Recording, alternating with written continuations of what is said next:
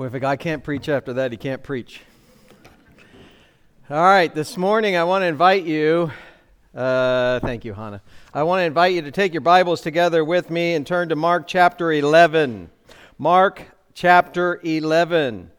Uh, we have a little bit of a larger text that I want to look at this morning because um, as we go through Mark's gospel, I want you to get the big picture.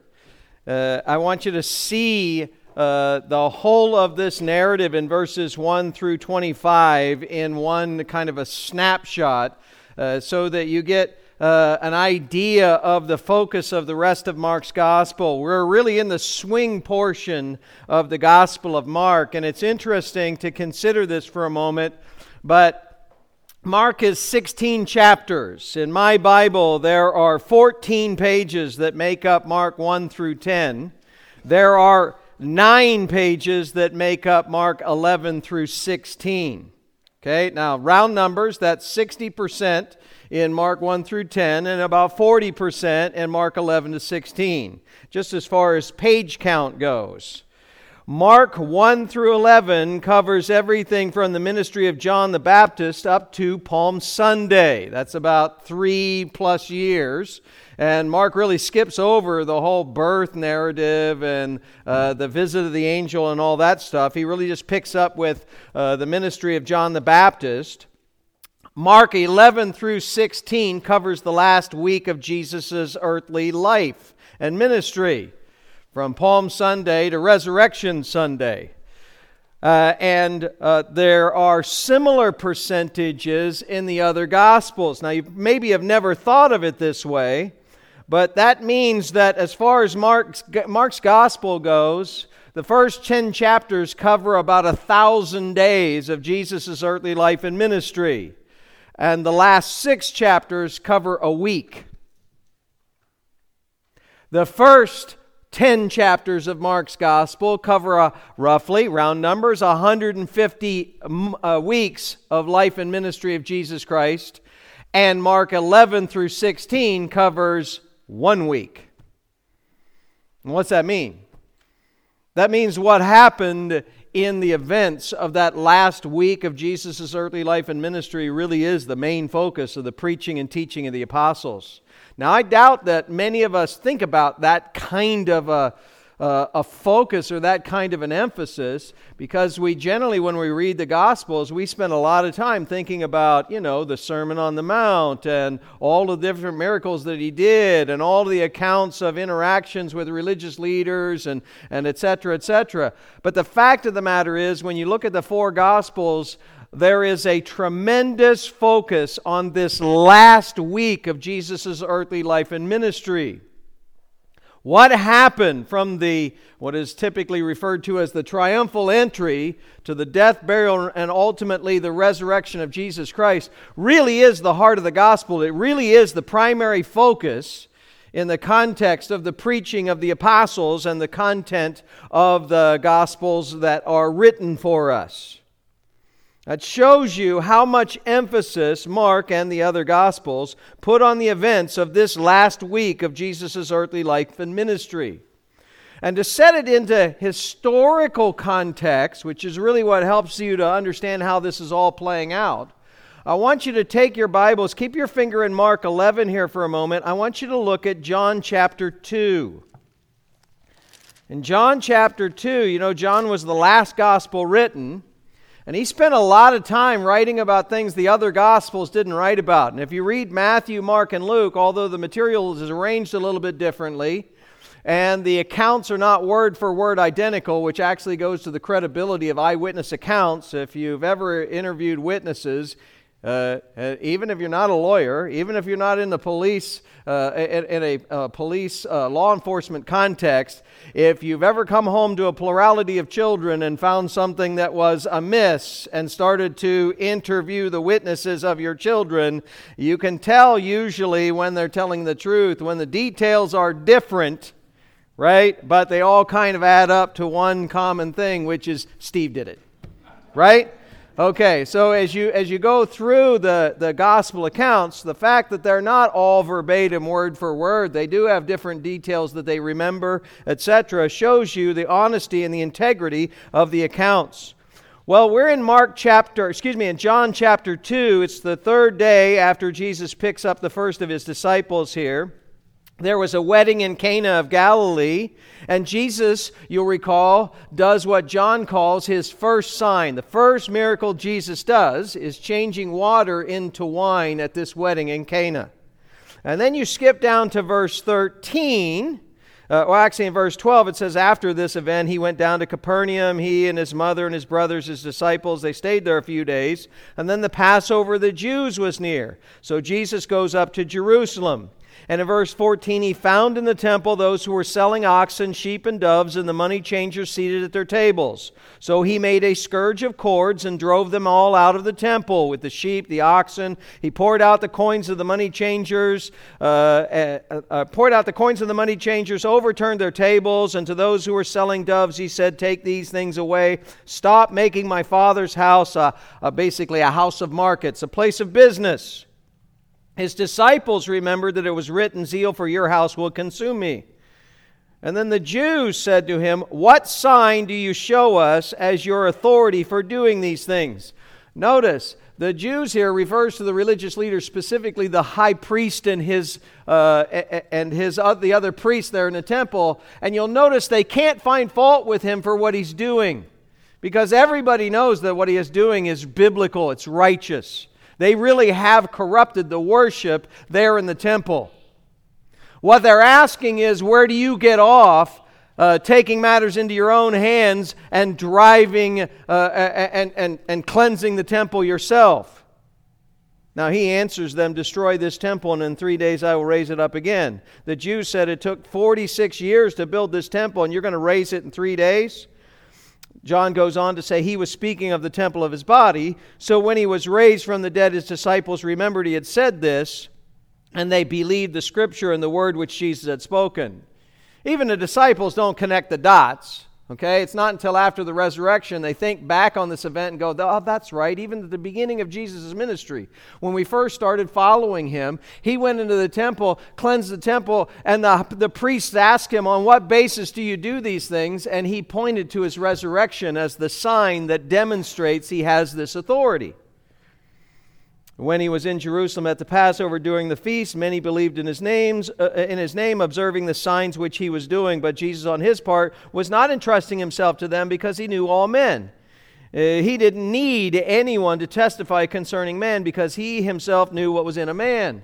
From the very beginning, a lot of people there in Jerusalem seeing these miracles, they wanted to start following him. They were really impressed with the signs, but he didn't entrust himself to any of them because he knows what's in a person. He wasn't looking to win over people to make him king. He wasn't looking to do things to try to accumulate a following. You know, we got a presidential election coming up. You notice how much effort is going into finances and, and uh, speeches and all kinds of stuff. Uh, at this point in, uh, in our history, there's more mudslinging than, than uh, administrative plans articulated. But, uh, but at the end of the day, there's a lot of effort, there's a lot of money and energy going into accumulating a following and support to elevate whoever is going to be our next president. Right? That's pretty common. Well, Jesus wasn't doing anything to try to accumulate a following. He wasn't trying to cater to anybody. When he walks into the temple, and he cleanses the temple at the beginning of his ministry here in John chapter 2. He does it to demonstrate uh, that he has come on God's behalf to do God's work God's way. And he is not entrusting himself to anybody. Notice immediately on the heels of this is when John 3 kicks in. There was a man of the Pharisees. Now that's different than the priests. You have the priests or the Sadducees, and you have the Pharisees or the scribes. Okay? Two different political and religious based organizations. It's not exact, but it's similar to Republicans and Democrats. You know the only thing that Republicans and Democrats can agree on? Giving themselves raises. Unless there is a major threat from the outside, like September 11th, and then all of a sudden bipartisan stuff. Uh, uh, we're, we're not, we're not, we're Americans now, right? Okay, scribes and Pharisees versus priests and Sadducees, they're absolutely diametrically opposed to each other. But when Jesus goes into the temple and cleanses the temple at the beginning of his ministry, what has he just done? Thrown the gauntlet down in the high priest's own backyard. Well, there was a man, John 3, verse 1, of the Pharisees named Nicodemus. He's a ruler of the Jews, meaning he's a member of the Sanhedrin, the ruling council, the 70 elders, like part of the Senate. This man came to Jesus by night a lot of people say that was because he was embarrassed to come to Jesus. It's that night after he's cleansed the temple. At night, during the night, he comes to Jesus and says, Rabbi, not I know you, are, uh, you have come from God. He says, We know that you have come from God as a teacher, because no one can do these signs that you do unless God is with him. What sign has Jesus just done? He cleansed the temple. You know, if you're a Pharisee or a scribe, if you're, if you're a part of that conservative religious group in Israel in that day, what Jesus just did in cleansing the temple has proven that, yeah, that's our guy. You are our guy. We are ready to get behind you and support you. If Jesus was trying to win over people and accumulate a following, he has just secured it by going and cleansing the temple. By the way, keep in mind, there are armed guards in the temple. These are the temple guards on the payroll of the temple and the priest. And when Jesus is flipping over these tables, and you can almost hear the change bouncing on the floor and the animals being driven out, and all of this money, and nobody lifts a finger. The only way you do that is if God is with you and everybody's afraid to act. And the rest of the people are going, Wow, I can't believe he's doing that. Nobody's doing anything, but it's about time somebody did something. Well, this is the Pharisees. This is the scribes. It's about time somebody did something. So that night, Nicodemus, as the, the preeminent teacher of Israel, goes to Jesus and he says, We, he's speaking for himself and all the scribes, all of his party. We know that you're a man sent from God because nobody could do the things you do unless God is with him. All Jesus has to do is say, Well, Okay, well, then let's get together and let's bring about a, re- a revolution. Instead, what does Jesus do? He does with Nicodemus and the Pharisees from that point on the same as he did with the, uh, with the priests. He calls them to repentance. Jesus answers and says to him, verse 3 Truly I say, truly, truly I say to you, unless one is born again, he can't see the kingdom of God. Nicodemus goes, How can this be? You're the teacher of Israel and you can't figure this out? This is at the beginning of Jesus' earthly ministry. He spends most of the rest of his ministry outside of Jerusalem. Why? Why? Because he already made it clear that there's nothing but corruption in the temple and the priesthood. From that point on, he leaves Jerusalem primarily and does ministry up north in Galilee. He's going to all the synagogues where the Pharisees and the scribes are. He's spending all of his time in, uh, the backyard of the scribes and Pharisees. He is preaching the truth and calling them to repentance. And now, uh, every Pharisee who thinks that he is the most righteous and already naturally, of course, a member of the, the kingdom of heaven and calling them to repentance, he is offending them constantly for three years, just like he did the priests from the very beginning. You remember it got to the point as we were going through Mark's gospel. You can turn back to Mark 11 now. Remember, as we've gone through Mark's gospel, especially over the last six months of Jesus' uh, uh, earthly ministry up to now, remember how Jesus has been doing, moving away from Galilee and out into a little bit more of the Gentile territories. He's been doing miracles and telling people to be quiet about it, etc. Why? Because he is seeking to prevent everything from coming to a head until he gets to Jerusalem. What has he been telling his disciples? Three times, Mark tells us, he point blank tells his disciples, We're going to go to Jerusalem. I'm going to be betrayed. I'm going to be handed over to the religious leaders and then ultimately executed by the Gentiles. But on the third day, I will rise again. This is the way it's all going to play out. Jesus is in control and on, on the Father's plan throughout this whole earthly ministry. Jesus does not get caught up in events and, and, and, politicking or any of that kind of stuff. And he comes into Jerusalem presenting himself as a king, and then it just doesn't go well, and he winds up executed. Oops. Okay? This has all been the divine plan from the very beginning. The details that are recorded in the Gospels, and as we'll look especially in Mark 11, verses 1 to 25 this morning, the details recorded in the Gospels for us demonstrate that Jesus was in control and orchestrating events very deliberately and purposefully to present himself to Israel as their king and pronounce judgment on them because of their unrighteousness, call them to repentance, and give them the Opportunity then to either accept or reject, knowing full well they were going to reject him. What you see starting in Mark chapter 11 here is the unfolding of the divine plan that Peter himself is going to preach on the day of Pentecost when he says, He was revealed to you, as you know well, as from God because of all of his miracles, but you rejected him and crucified him by the hands of godless men and God has raised him from the dead. This is all the divine plan from the very, very beginning. These last six months, Jesus has been working diligently to lay low, but now he is going public. He's been announcing to his disciples the way it's going to play out when he gets there. And as he is headed to Jerusalem for this Passover, he has accumulated more and more people, more and more of the pilgrims, more and more of the Israelites from all over the world that are traveling to Jerusalem for this festival. And he has been teaching along the way. He has been doing miracles along the way, accumulating more and more followers, and there's more and more anticipation and excitement and genuine anxiety and fear the closer they get to Jerusalem. If you were here last week, you remember we were in Jericho. It's about a day's journey now. It's about a day's journey from Jerusalem.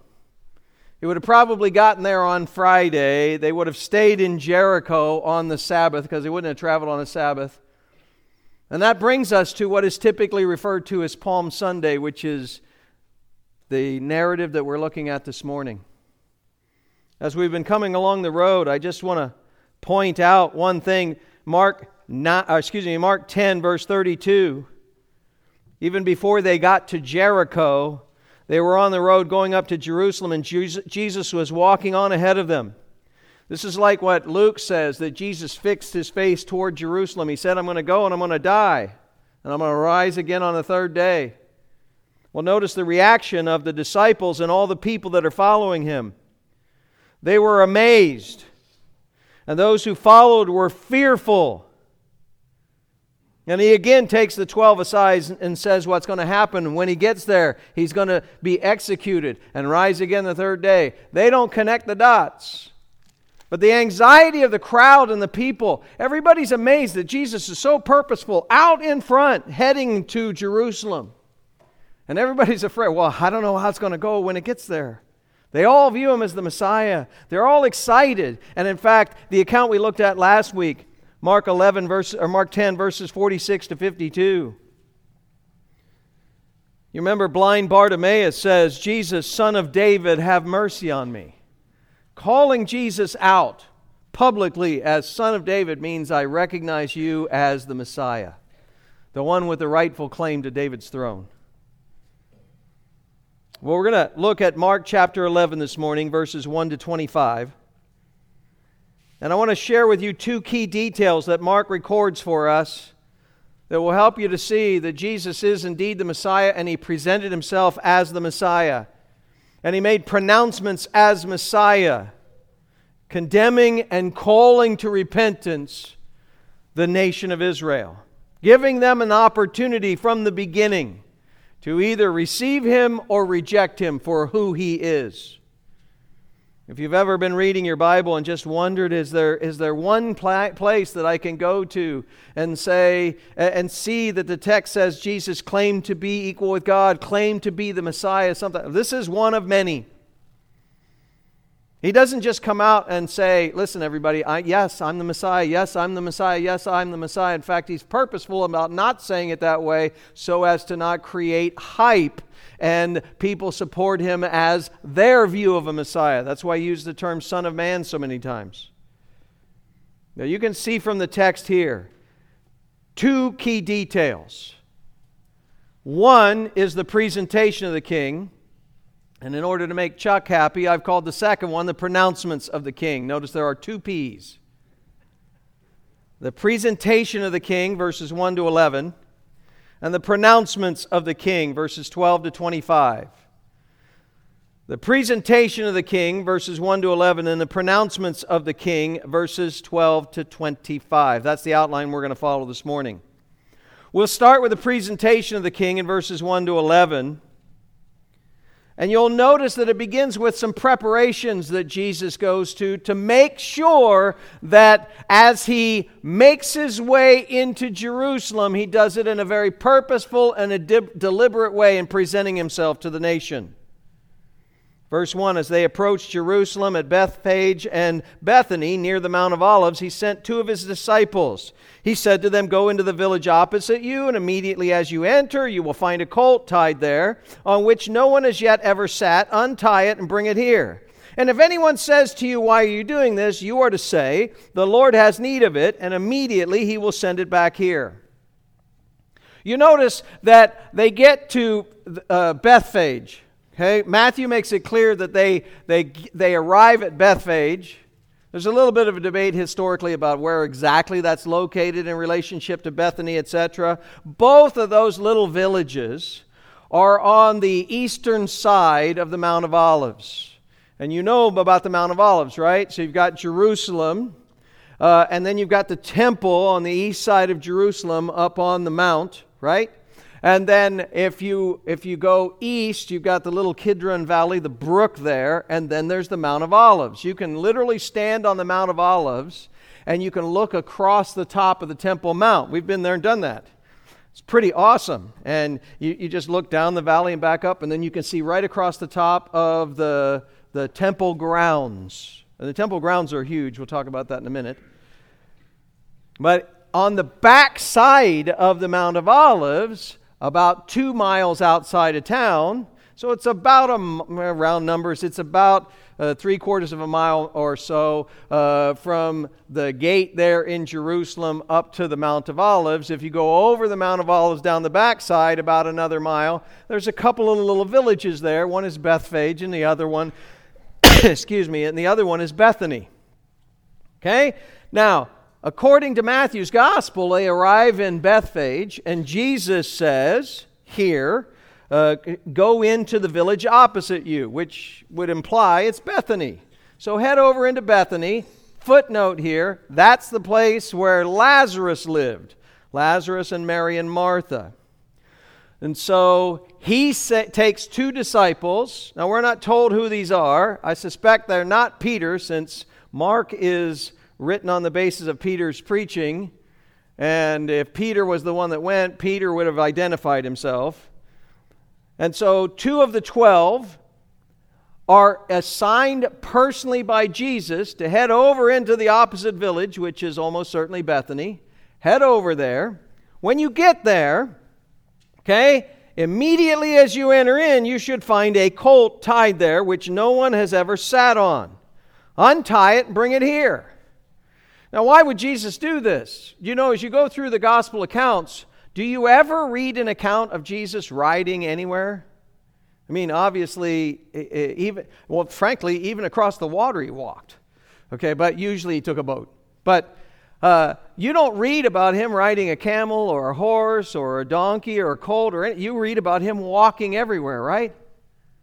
This is a deliberate act by Jesus he stops on the backside of the Mount of Olives, uh, a mile and a half or so out of town, about two miles out of town maybe, and he says, All right, go get a colt and bring it over here. And he gives the specific details as to how this colt will be found. It'll be tied up. It'll be a young colt on which no one has ever sat. I want you to untie it and bring it here. This will be the very first time somebody's ever written it. This will be uh, its its first time it's ever been made use of. And if anybody asks you why you're doing this, you are to say, The Lord has need of it. And immediately, He'll give you permission. He'll send it back here. So, sure enough, verse 4 they went away and they found a colt tied at the door, outside in the street. And they went and they untied it.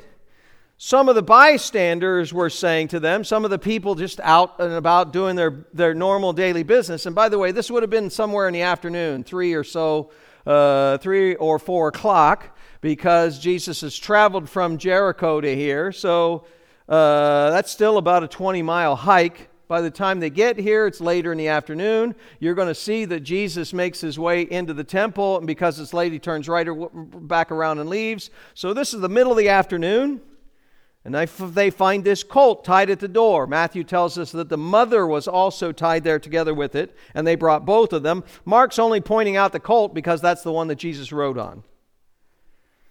So these two disciples, they go and they find this colt tied at the door, outside in the street. And so they went up and started to untie it. Some of the bystanders, people going about their daily business, say to them, What are you doing untying the colt? They're just looking out for their neighbor's property.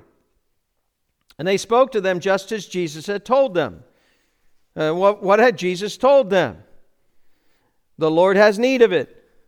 That's what you are to say. The Lord has need of it, and immediately he will send it back here.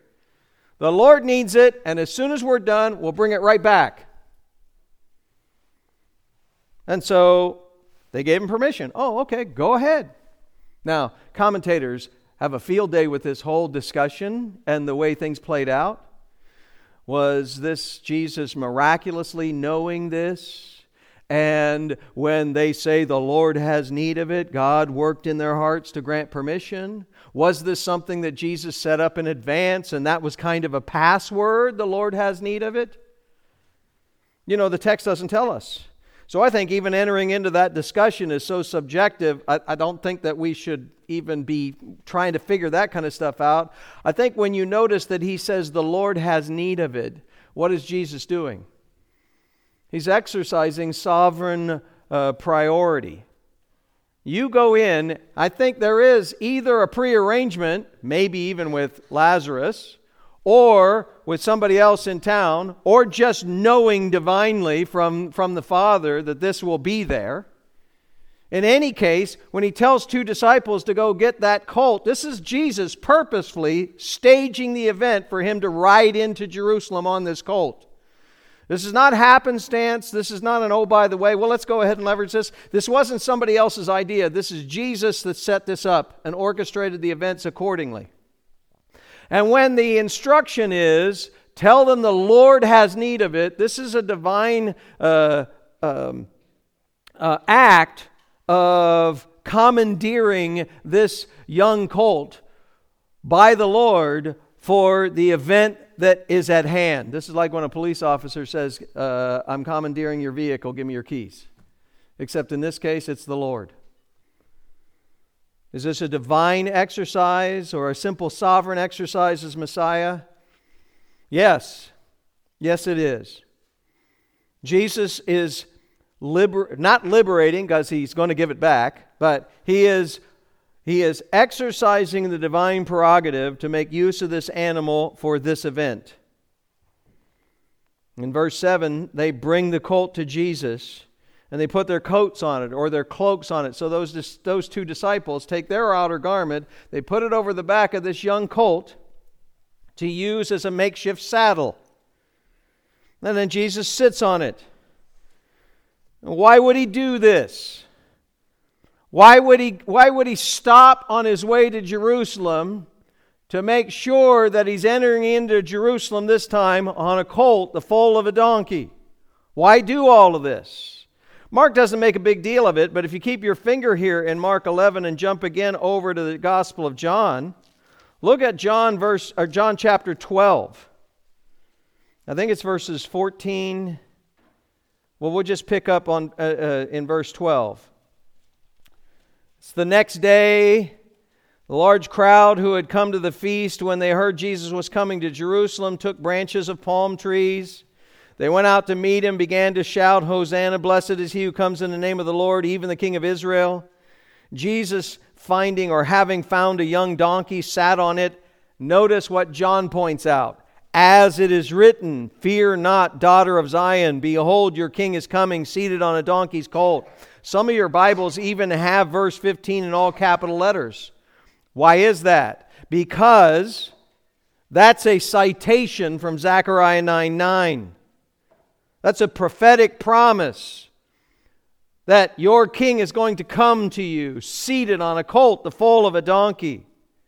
Verse 16, John tells us these things his disciples did not understand at first, but when he was glorified, that is after the resurrection, uh, they remembered that these things were written of him and that he had done these things to him. Okay? Listen, it's after the fact, John says, we connected those dots and saw why Jesus did what he did the way he did it. This was Jesus purposefully did things to fulfill Scripture. Jesus perfect, purposely did things in perfect accordance with the Father's plan. All of this to demonstrate that what happened and the way it played out was no accident. It was no happenstance. It didn't just play out that way. It wasn't the, the weird toss of a coin or the weird bounce of the ball. This is literally orchestrated by Christ perfectly in accordance with the Father's plan. You go back to Mark 11. You see, they brought the colt to Jesus, they put their coats on it, he sits on it. And likewise, in verse 8, we're told many spread their coats on the road. Others spread leafy branches which they had cut from the fields. So it's not just palm branches, it's leafy. The people ran to both sides of the road, ran out in the field, broke off the limbs that were leafy, brought them in, and laid them across the road. And keep in mind, this is tens of thousands of people marching in at the start of the festival week together with Jesus. This is Palm Sunday. This is the Sunday of Passion Week. Passover is going to be celebrated on Thursday by those who are from out of town and on Friday by those who live in town, and this is the Passover week. Sabbath was yesterday, Sabbath, uh, Saturday. Sabbath was Sabbath. Yes, Sabbath, Saturday. Okay? And then on Sunday is the first day you're allowed to travel, so they make their last way, uh, last leg of the journey from Jericho into Jerusalem, and they get here in the middle of the afternoon.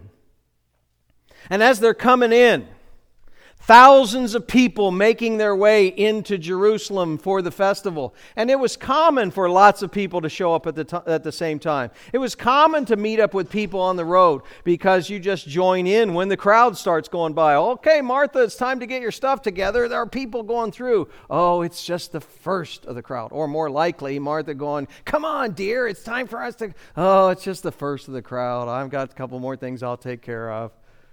Right? Because uh, I know some of you are the early birds like my wife, and some of you are, they are not going to start without me, like me, okay? Uh, and some of you are in between depending on the event.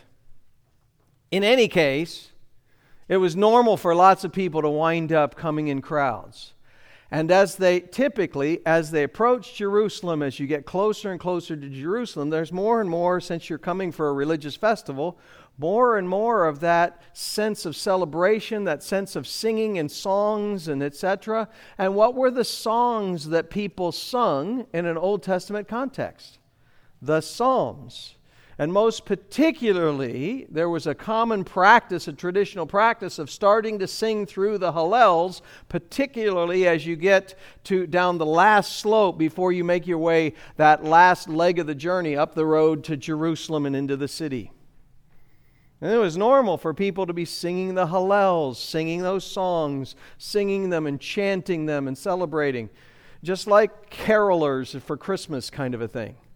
And this is for the Passover in this case. Lots of people coming along, but this time's different. This time's special, it's unique. This time,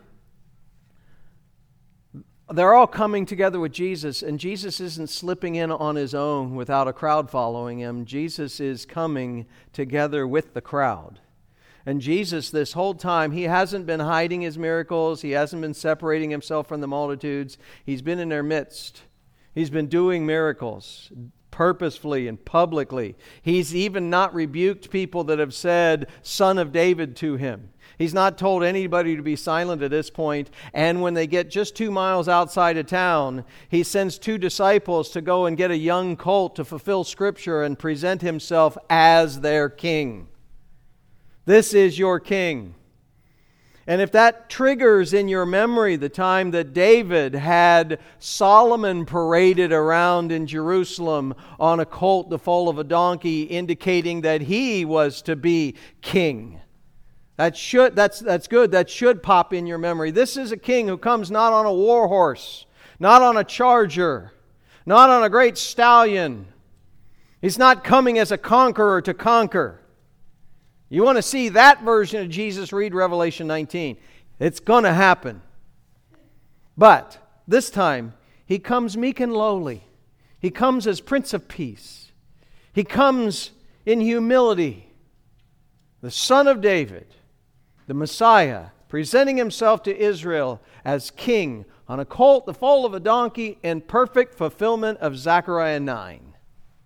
He has been deliberate about this. And all the people that have been traveling with him, all the people from outside of Jerusalem and Judea that have been coming along, they've seen all these miracles and they're in agreement with it. They're anxious about what Rome is going to do. They're anxious about how the, the Jerusalem's going to respond, and especially the religious leaders, because they know of the tension between Jesus and the Pharisees and the, and the scribes. They know of the tension between Jesus and the priests and, and they know of how it all went the first time he came for a Passover. And the disciples keep arguing amongst themselves and competing with each other to see who's going to get the best seats in the kingdom because they fully expected to play out here. This is the hype, this is what's going on. And you can see the way the people are so in favor of this. They are so exulting in Christ. All those who have traveled along with him, it says many spread their coats in the road. This is the red carpet treatment. Tell me something. When was the last time you took off your coat and laid it on the road for somebody to walk over? Why would anyone ever do that? You do it as a show of respect. You do it as an expression of worship as a demonstration of acknowledgement of superiority and sovereignty. They're treating him as king. This is the royal red carpet treatment. Lots of people are, are laying their garments across the dirt road. Others are running out into the fields and cutting off branches, etc., and laying all the leaves. Uh, can you imagine being in Jerusalem and looking out the gate and seeing as the road that comes up all these people? And instead of singing Hallels, Notice in verse 9 those who went in front and those who followed. In other words, Jesus isn't at the head of the pack here, he's in the middle of the pack. And those who are out in front, as well as those who are following behind, were all shouting, Hosanna! Blessed is he who comes in the name of the Lord. Blessed is the coming kingdom of our father David. Hosanna in the highest. You know what they're doing? They're identifying him as their Messiah, as their King. Publicly, directly. This is a citation straight from Psalm 118, verses 25 and 26.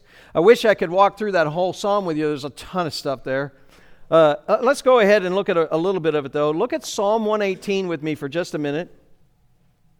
You're going to see how much messianic uh, material sits in this psalm. But look at verse 22. We'll just pick up there because I know you'll recognize this one. Psalm 118, verse 22. This is the heart of the gospel that the apostles preach after the resurrection. The stone which the builders rejected has become the chief cornerstone. You ever heard that before? Yeah. The stone which the builders rejected has become the chief cornerstone, meaning when the religious leaders rejected their Messiah, he winds up pr- proving in the end to actually be him. Verse 23 this is the Lord's doing. Notice Lord is in all capital letters, so it's a direct reference to the covenant name of God. This is Yahweh's doing, and it is marvelous in our eyes. This is the day the Lord has made. Let us rejoice and be glad in it. O Lord, do save, we beseech you. O Lord, we beseech you, do send prosperity. Blessed is the one who comes in the name of the Lord. We have blessed you from the house of the Lord. What's the house of the Lord? The temple. Notice the focus. The Lord is God, and He has given us light. Bind the festival sacrifice with cords to the horns of the altar. You are my God, and I give thanks to you. You are my God, I extol you. Give thanks to the Lord, for he is good, for his loving kindness is everlasting. Eh, now, there's a ton here, but did you, do you hear the expression? This is what they're quoting from Blessed is the one who comes in the name of the Lord. Right? If you look at verse 25, this is where the Hosanna comes from, and I'll show you this from the Hebrew in just a second. In verse 25, O Lord, do save, we beseech you. O Lord, we beseech you, do send prosperity. Okay, that O Lord is again the covenant name for God. That's Yahweh. O Yahweh, do save or please save. We beseech you, save. Okay, now go back to Mark 11. Notice how it's recorded here in Mark 11. Hosanna. Blessed is he who comes in the name of the Lord. Blessed is the coming kingdom of our father David. Hosanna in the highest. The Hebrew of Psalm 118, verse 25, reads this way Anah Yahweh. Please, O Yahweh. Hosanna. Please save. Hosanna. You hear it? Hosanna. That's literally what it, they're telling you. They were literally citing, quoting straight from Psalm 118.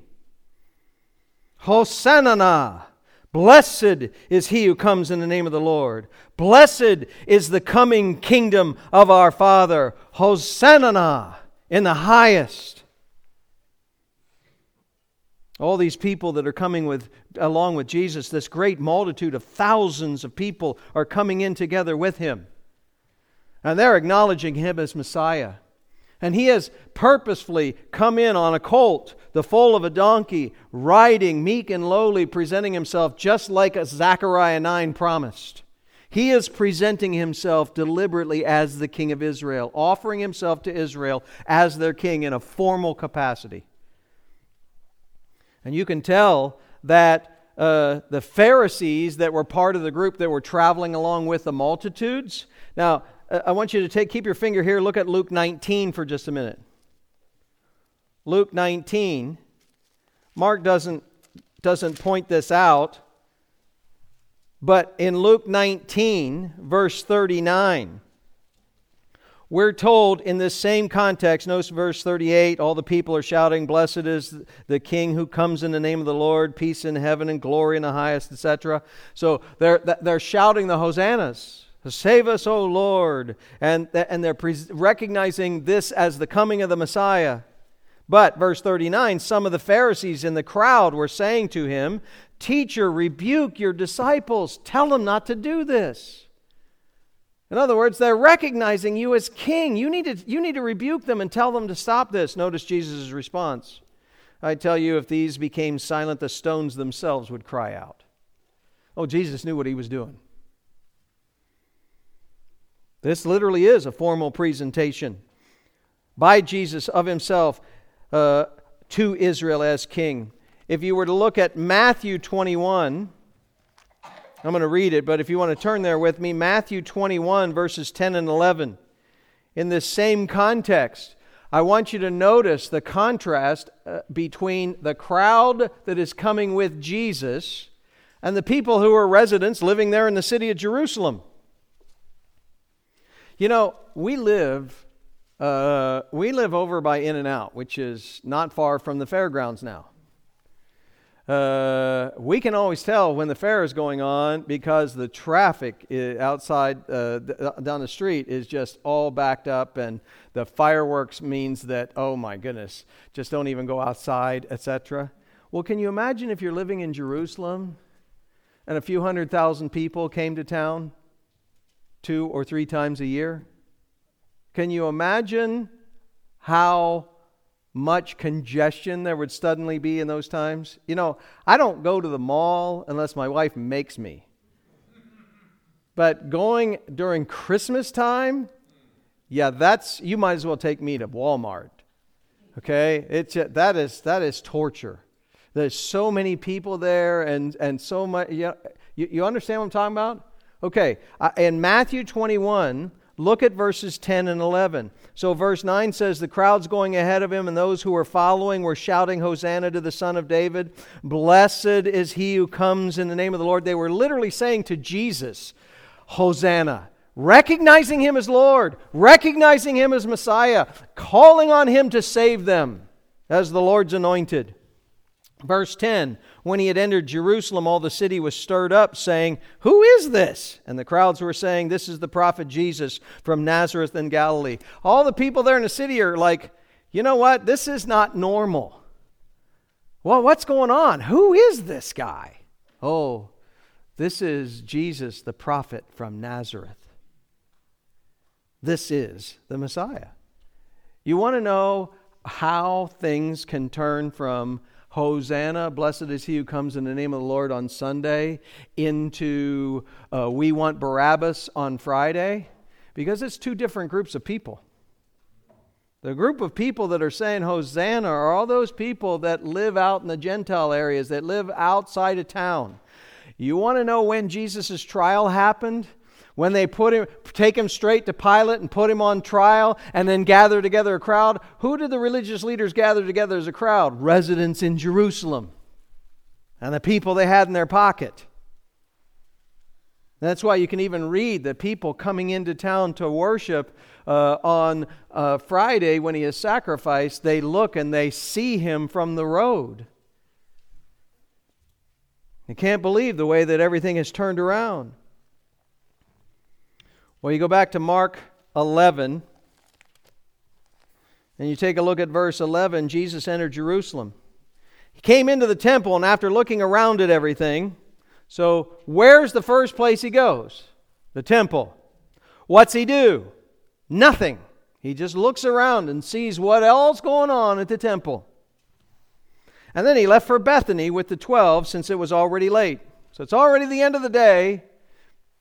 The only thing that happens really on that Sunday, that first day of the week of Passion Week, is he comes in and presents himself formally to Israel as the king. And he goes straight to the temple and looks around and takes note of what's going on. And then he heads back out of town. He goes back up over the Mount of Olives and he heads to Bethany, probably to stay with Mary and Martha and Lazarus. That's the presentation of the king.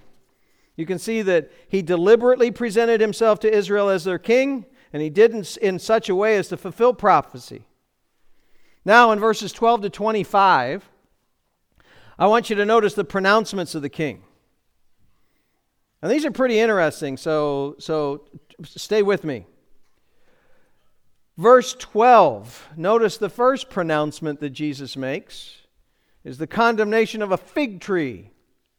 Say, wow, that's his first royal act is to condemn a fig tree. Well, just watch. Verse 12 on the next day, so it's Monday of Passion Week, when they had left Bethany, he became hungry. A lot of people have gotten into an argument here about, well, this means they didn't stay with Lazarus or Mary or Martha because surely they would have fed him.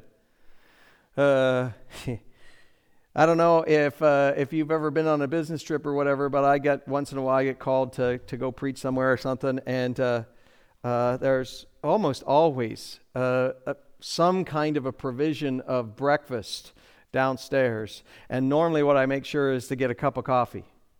Uh, when I'm at home, I have a I'll have a protein bar, just a regular routine. But when I'm not at home, you know, I just don't want to have something sugar. Maybe I'll have part of a muffin or something, but that's it. But I get picked up at the front door of the hotel and driven to the church. And by the time I'm getting there, I'm wondering whether they have donuts because all of a sudden now I am hungry, right? I don't think that him becoming hungry when he's uh, Uh, left Bethany and is on his way into Jerusalem, a couple of mile walk, I don't think it's any surprise that somebody just gets hungry. And seeing at a distance, verse 13, a fig tree in leaf, he went to see if perhaps he would find anything on it. And when he came to it, he found nothing but leaves because it was not the season for figs. And so he says to it, May no one ever eat fruit from you again. And the disciples were listening. This is a, this is a statement by Jesus that gives a lot of people a lot of problems. That's a very mean thing to say. Why would you condemn a tree? That poor tree is just sitting there doing nothing. It's even got green leaves. Why would you condemn a tree? And then, and then commentators even have a field day getting into this whole debate. Well, it's not the season for figs, so it doesn't even seem reasonable that Jesus would find fault with it.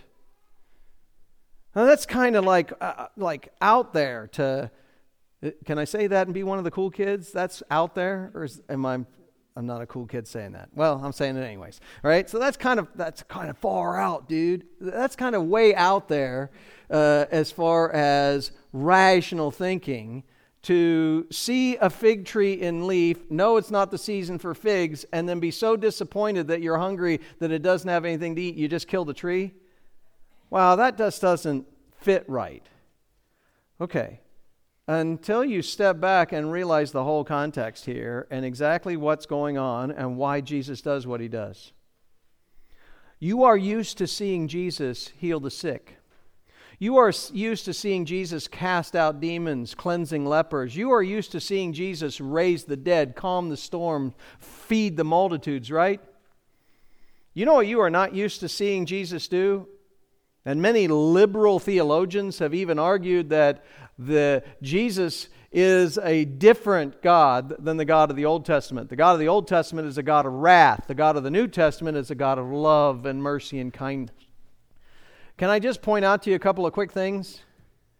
The God of the Old Testament is the God of the New Testament. And with regard to Jesus being just a lovey dovey guy, meek, mild pacifist who would never raise his hand against anybody, I, am not even going to go to Revelation 19.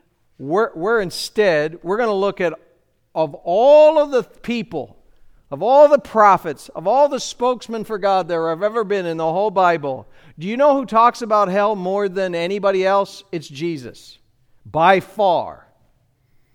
And you want to know who it is that's going to be seated on the great white throne in Revelation 20, judging the living and the dead, and casting all those who did not repent and come to him in repentance and faith, casting them into the lake of fire together with the devil and his angels?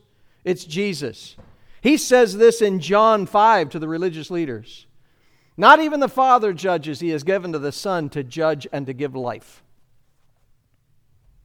What you see here before Jesus goes into Jerusalem on Monday of Passion Week is an act of divine judgment. And if you look at verse 13, you can see it seeing at a distance. So as he leaves Bethany, he becomes hungry. And from a distance along the road, he sees a fig tree. Now, that's not out of the ordinary, and there's nothing special about it, but this is a fig tree in leaf.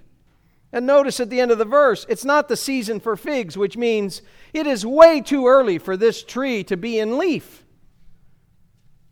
This tree should not be looking this alive and vibrant, like it's got fruit on it. In fact, if you know anything about the seasons, we're a couple of months out from it becoming really blooming and, and being at all ready to have fruit.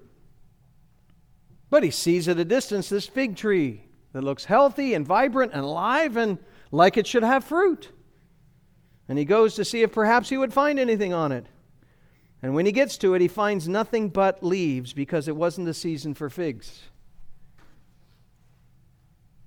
And so he says, May no one ever eat fruit from you again. Why?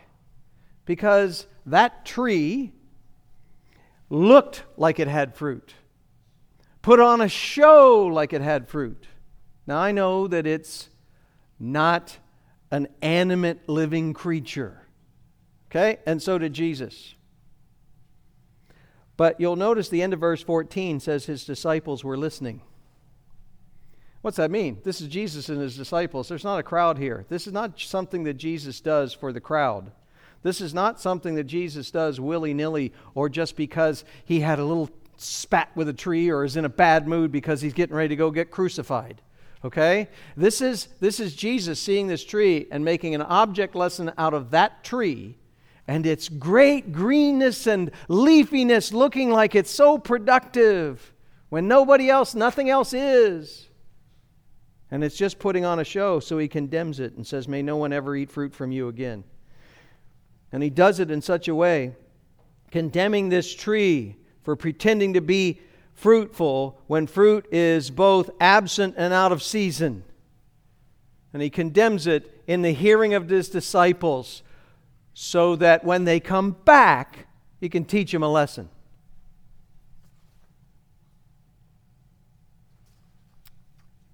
Second pronouncement is against the temple. Look at verse 15. Then they came to Jerusalem. So they come into the city now. He entered the temple and began to drive out those who were buying and selling in the temple. He overturned the tables of the money changers and overturned the seats of those who were selling doves. He would not permit anyone to carry merchandise through the temple. What is he doing? Very similar to what he did at the beginning of his ministry, cleansing the temple. They had gone right back to selling animals, exchanging currency. They had gone right back to turning the Father's house into a house of markets. And when Jesus comes as a public demonstration of his authority now, having presented himself as Messiah, the first thing he does is go into the Father's house and cleanse it again. Some people say this is the same cleansing and John just has it out of order or whatever else. I think it's obvious there are too many distinctions between the two. Uh, this really is the second time that Jesus does it, and he does it very deliberately. There's no reference to the putting together cords and that kind of stuff here. He's, he's, but he is going in and very much doing the same kinds of things. He is driving out those who are buying and selling in the temple. He's overturning the table of the money changers. Uh, those buying and selling has to do with people uh, selling pre certified animals for the sacrifices. I think we've talked about this many times in the past, so I won't belabor the point. But just to point this out, when you brought your offering to God in the temple and offered it up as a sacrifice, it had to be a spotless uh, sacrifice, right? An offering without spot or blemish. How many animals do you know of that are truly without spot or blemish? Right? So you bring your animal in, the priest looks at it, all he has to do is find one thing wrong and says, I can't accept that one. However, we do have priest certified animals out in the court of the Gentiles. Now, there is a little bit of a markup because obviously these are all spotless. And then you can, by the way, let me give you a card. Hakim outside he'll actually buy your animal. It's obviously you're selling it because it's, it's not flawless, but he can give you a little bit of a price so you don't have to take it all the way back home to Galilee with you. And then if you come into the temple the next day, that animal is now pre certified and being sold 10 times what they just, anyways. You say you're just making that up. No, there's a lot of evidence for this kind of stuff. The seats of those selling doves. Doves or pigeons are what a poor person had to sacrifice. Let me give you just a, a little bit of a, a, an illustration here. The, the tables of the money changers are because if you're going to offer any kind of a tithe, pay your tithe, make an offering to God, you can't offer it in Gentile currency. And for a mere 25% commission, and some now, now granted, Steve, don't, don't get it because sometimes there might be a surcharge as well but I can make you such a deal, 25% exchange rate, and you can, you'll be able to, here's the temple coins. Uh, that's literally, yes, a 25% commission. 25%. So you bring a dollar, you get 75, 75 cents worth of temple currency. Um, when, when you. Um, when you look at uh, some of the exchange rates, and money never transitions well when you're trying to relate money in ancient context to today, especially in an American economy.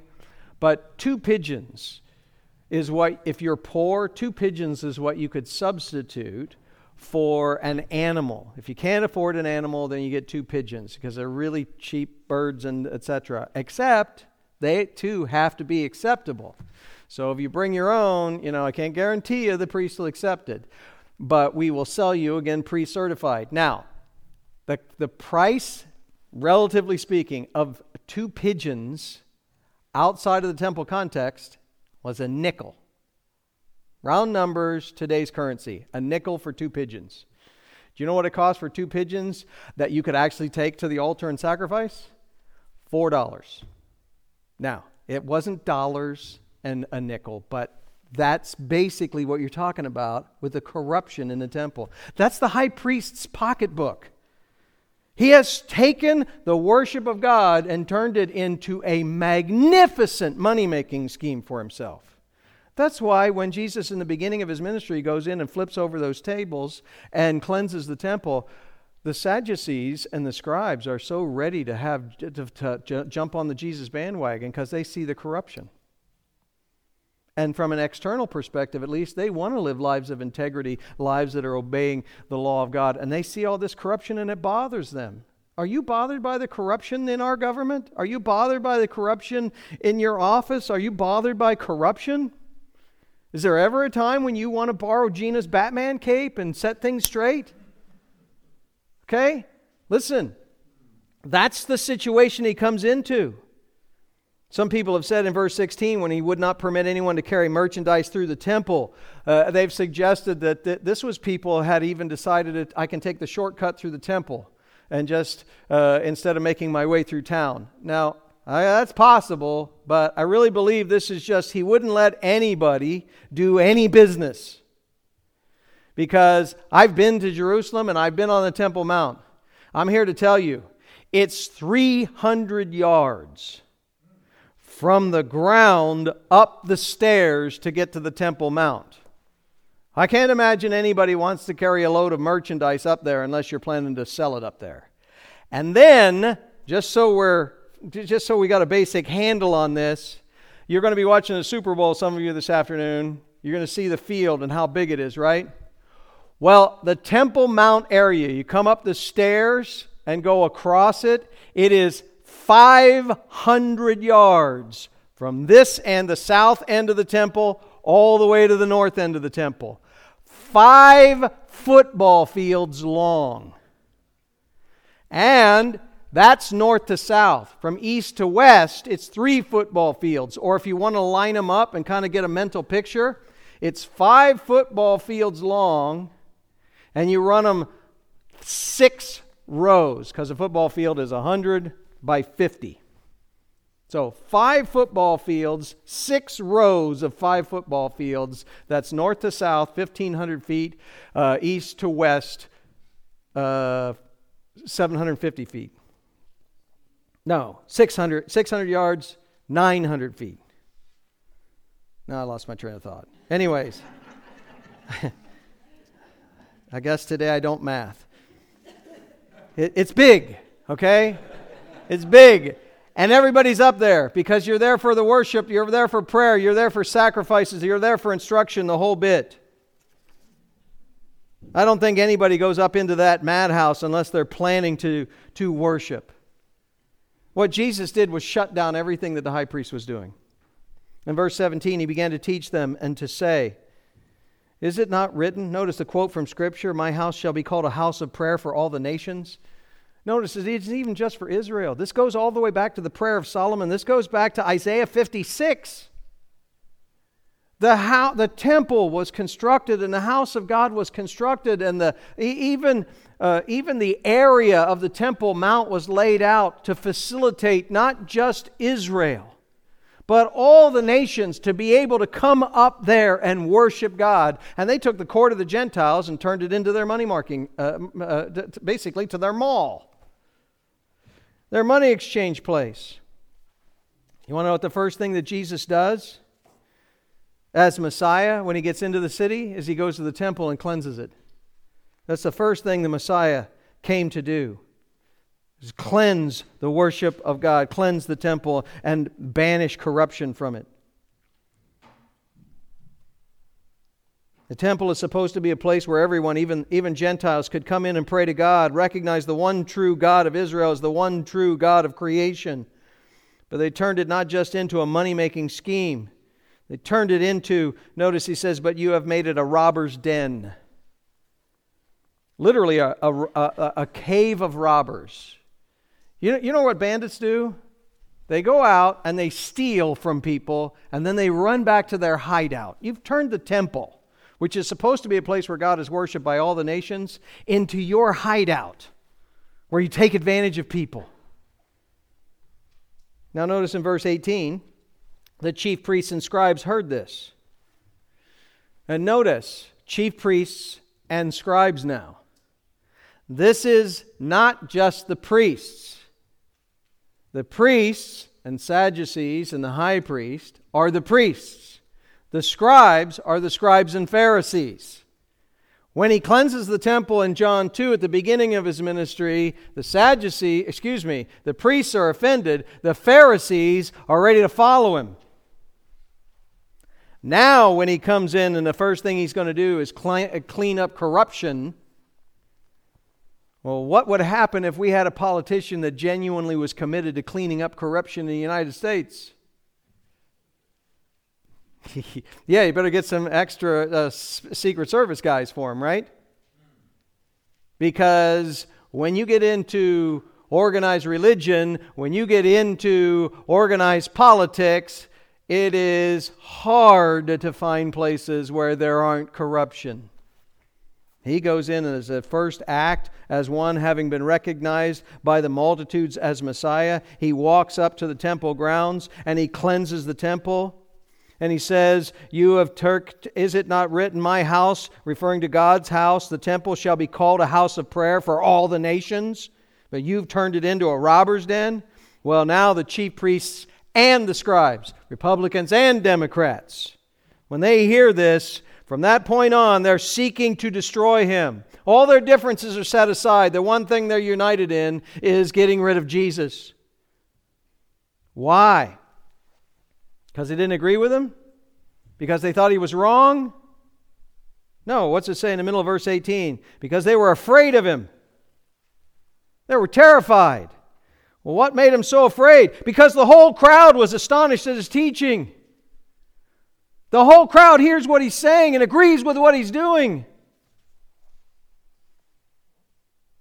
In Matthew 21, we won't take the time to turn there, but in Matthew 21 and verse 14, we're also told in the same, on the same occasion, the blind and the lame were coming to him in the temple and he was healing them. Here he is doing miracles. Here he is turning over the money changers' tables again. It's almost like you can hear the coins clinking on the floor. You can see all of the animals driven out. And this, can you imagine what they're trying to set up down below now because Jesus has driven all of this out? Can you imagine the carnage, the chaos?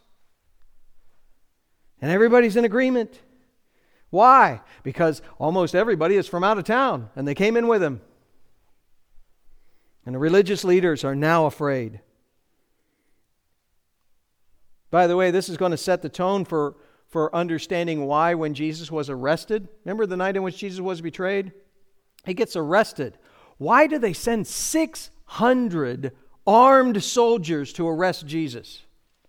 Because they're afraid of the crowd. Why do they come in the middle of the night? Because they're afraid of the multitudes. Verse 19 When evening came, they would go out of the city. This is why they needed Judas to betray him, to say, Where is he at night, so that we can arrest him, because we certainly can't arrest him on the temple grounds when everybody's there and they're all in favor of him. Oh, but they're looking for an opportunity from this point on.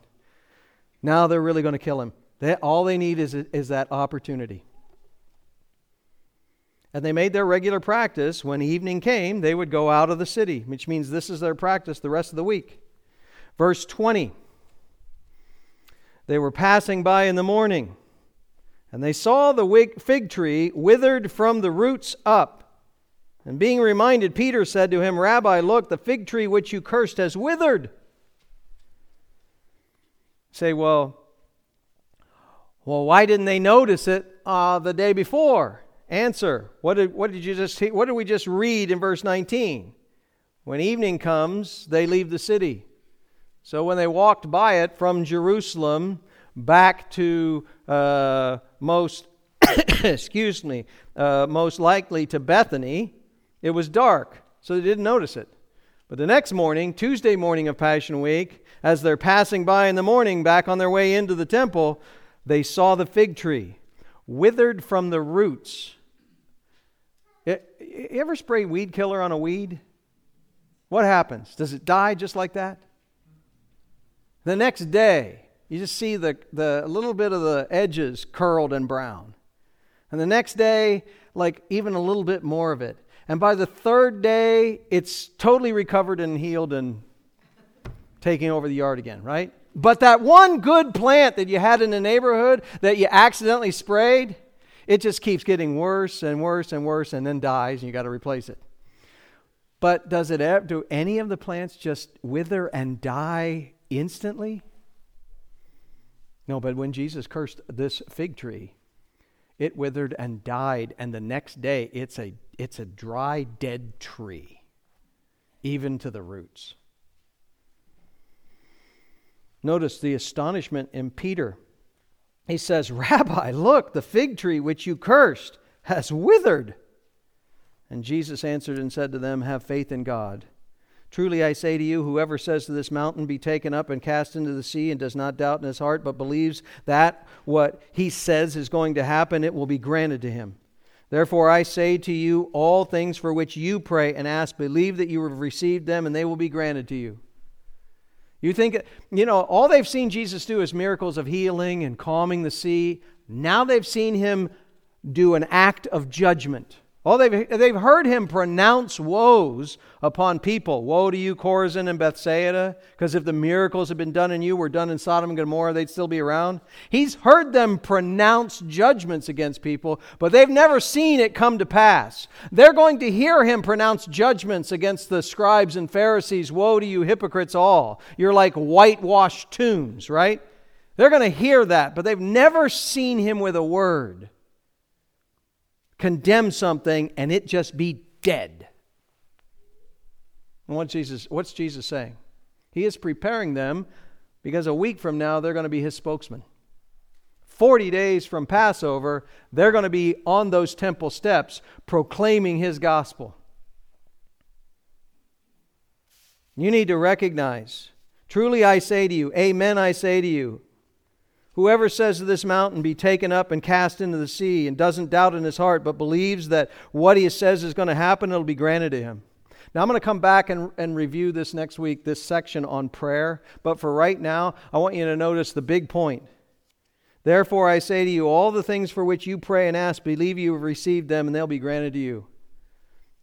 Stop thinking small and recognize that as my ambassadors, as my apostles, you need to recognize you have authority to take actions on my behalf, and, and there is nothing, there is nothing God cannot do.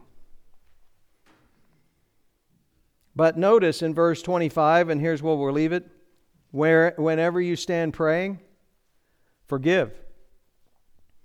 If you have anything against anyone, you need to forgive. Why?